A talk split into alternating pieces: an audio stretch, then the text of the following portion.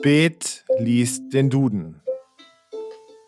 Ein Audiopodcast der Schule am Königstor.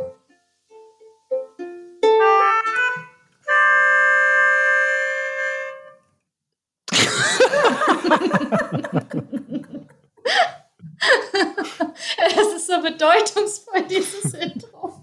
Herzlich willkommen zu einer neuen Folge von Spät liest den Duden. Heute eine weitere Folge mit einem wundervollen Gast aus dem Studio Kreuzberg ist wieder zugeschaltet Ann-Kathrin Seifried. Hallo, Frau Seifried. Hallo, Herr Speth.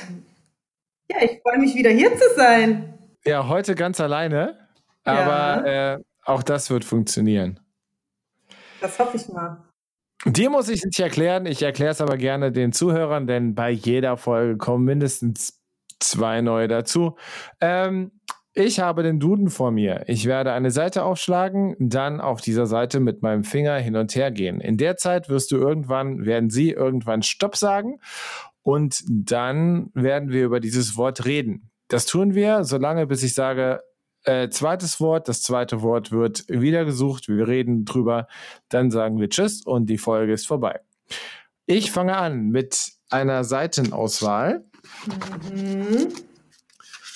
Und habe äh, eine Seite, bin gelandet auf Seite 416. Das F.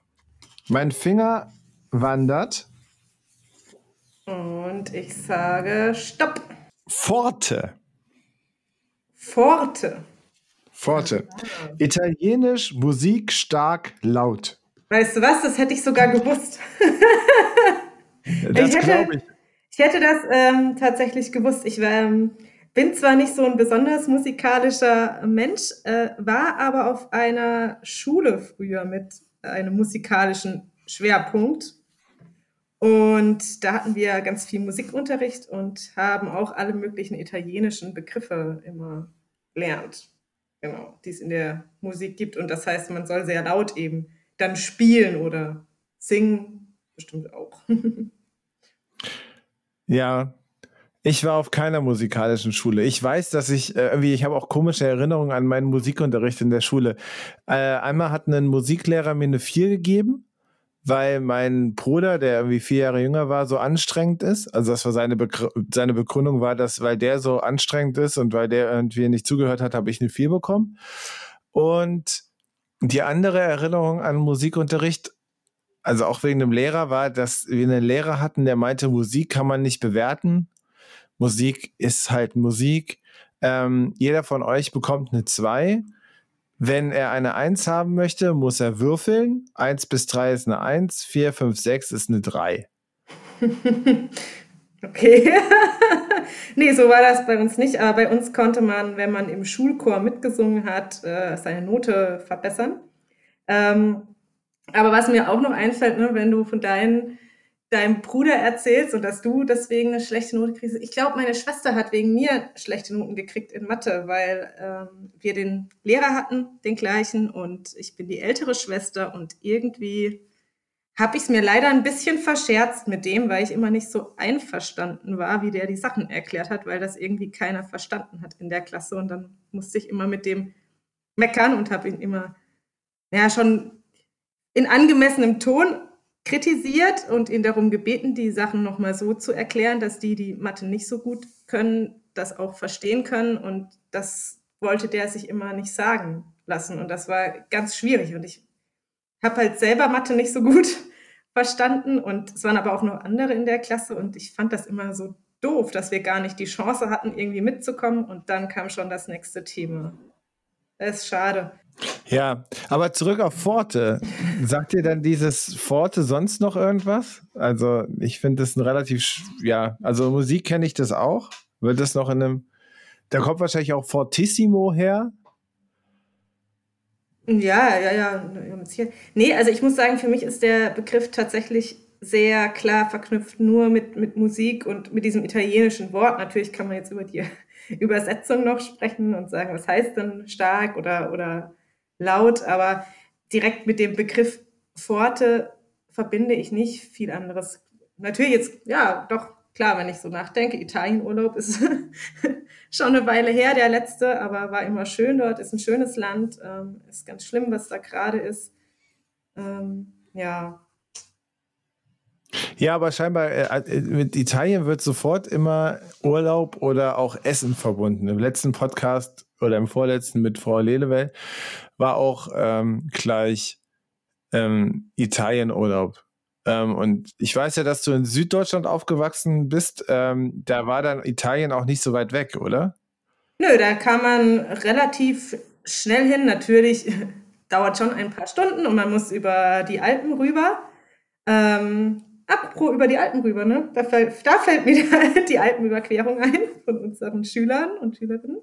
Ähm, ja, und da war man schon relativ schnell einmal da ja, am, am Meer auch, am Mittelmeer in Italien.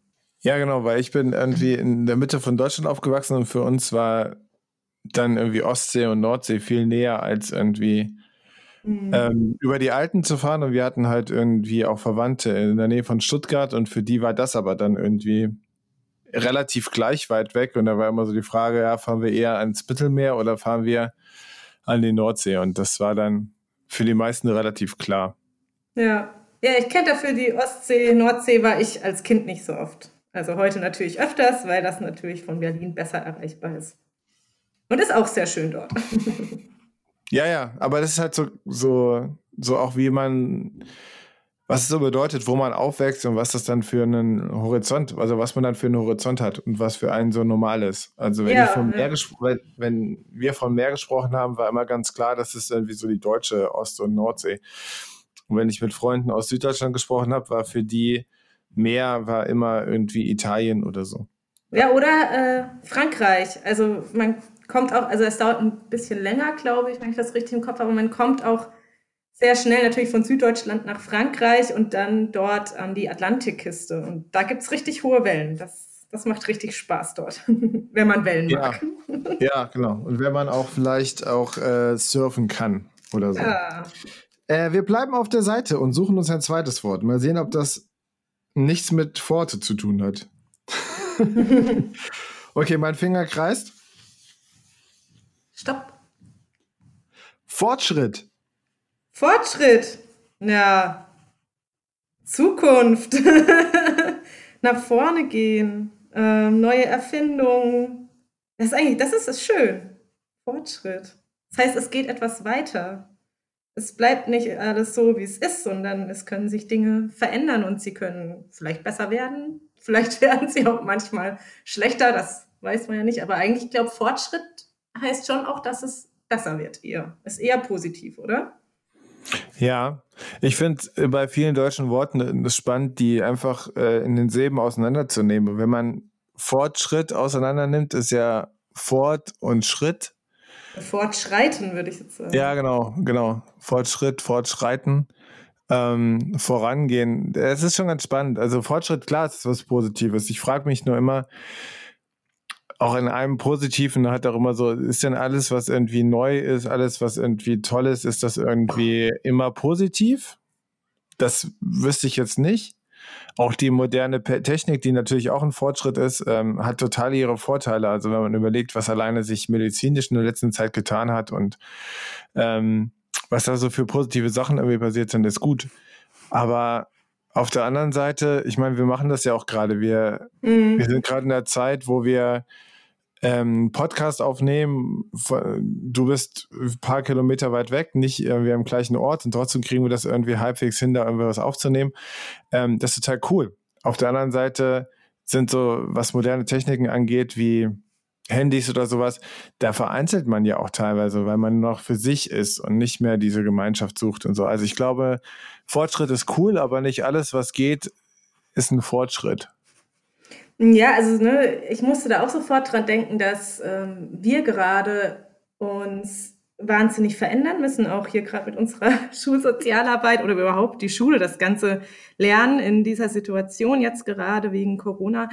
Ähm, wir müssen uns plötzlich hier an den digitalen Fortschritt heranwagen.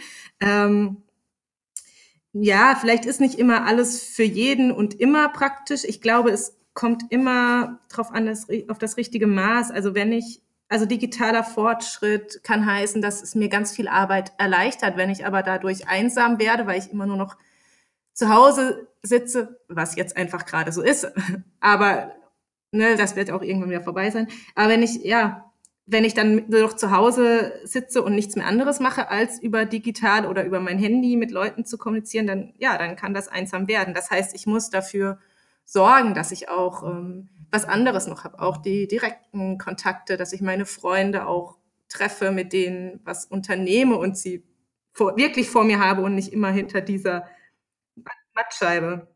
Ähm, was im Fortschritt auch drin ist, ich glaube, da geht es natürlich auch immer um Veränderungen. Und Veränderungen sind nicht immer einfach. Also man hält ja auch gerne an alten Sachen fest und findet die erstmal besser, weil man sie gut kennt. Und äh, manchmal können Veränderungen Angst machen, aber sie können natürlich auch eine Chance sein, dass etwas ja ganz Neues entsteht. Und ähm, ja, so sehe ich, glaube ich, auch das Wort Fortschritt eher mit so einem positiven Blick. Ja, ja, ich auch. Ähm, ich habe gerade muss gerade über nachdenken, was mein größter Fortschritt war. Oder äh, nochmal, wenn man das halt wieder so nimmt, von wegen Schreiten, wenn man Kinder hat, ich habe ja irgendwie zwei Kinder, die noch relativ klein sind, ähm, da siehst du Fortschritte jeden Tag. Also da siehst du halt wirklich, wie sich so dieses Leben entwickelt und dass dann irgendwie, heute ist es ein Schritt, morgen sind es fünf, dann ist es irgendwie das und das ist, ich finde das, ich bin da immer wieder total begeistert von, wie, wie sichtbar das da irgendwie ist und wie selbstverständlich wir viele Sachen, die heutzutage irgendwie normal sind, einfach sehen, ähm, die aber eigentlich gar nicht selbstverständlich sind oder wo man einfach sagt, ja, das hat eine Zeit lang gedauert, bis es so ist, wie es ist. Und ja, ich hoffe halt auch, dass es Fortschritte gibt, auch Richtung Medizin oder wenn man jetzt gerade wieder auf diese Zeit jetzt gerade guckt, ähm, dass es bald halt einen Impfstoff oder sowas, dass es halt auch einen Fortschritt in dem, in dem halt irgendwie auch gibt. Oder dass ja. da was passiert.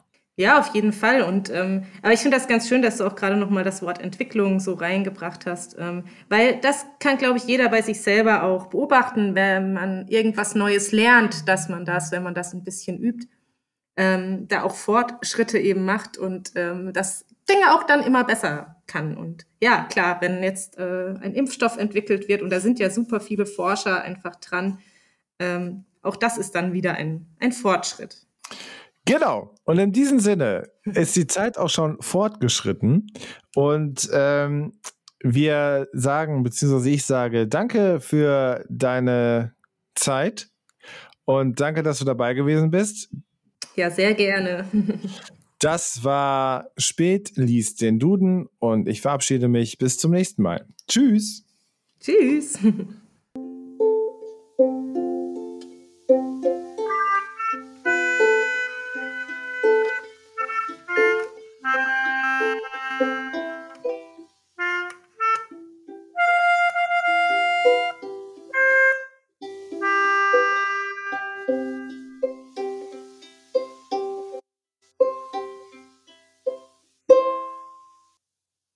ganz großes Kino.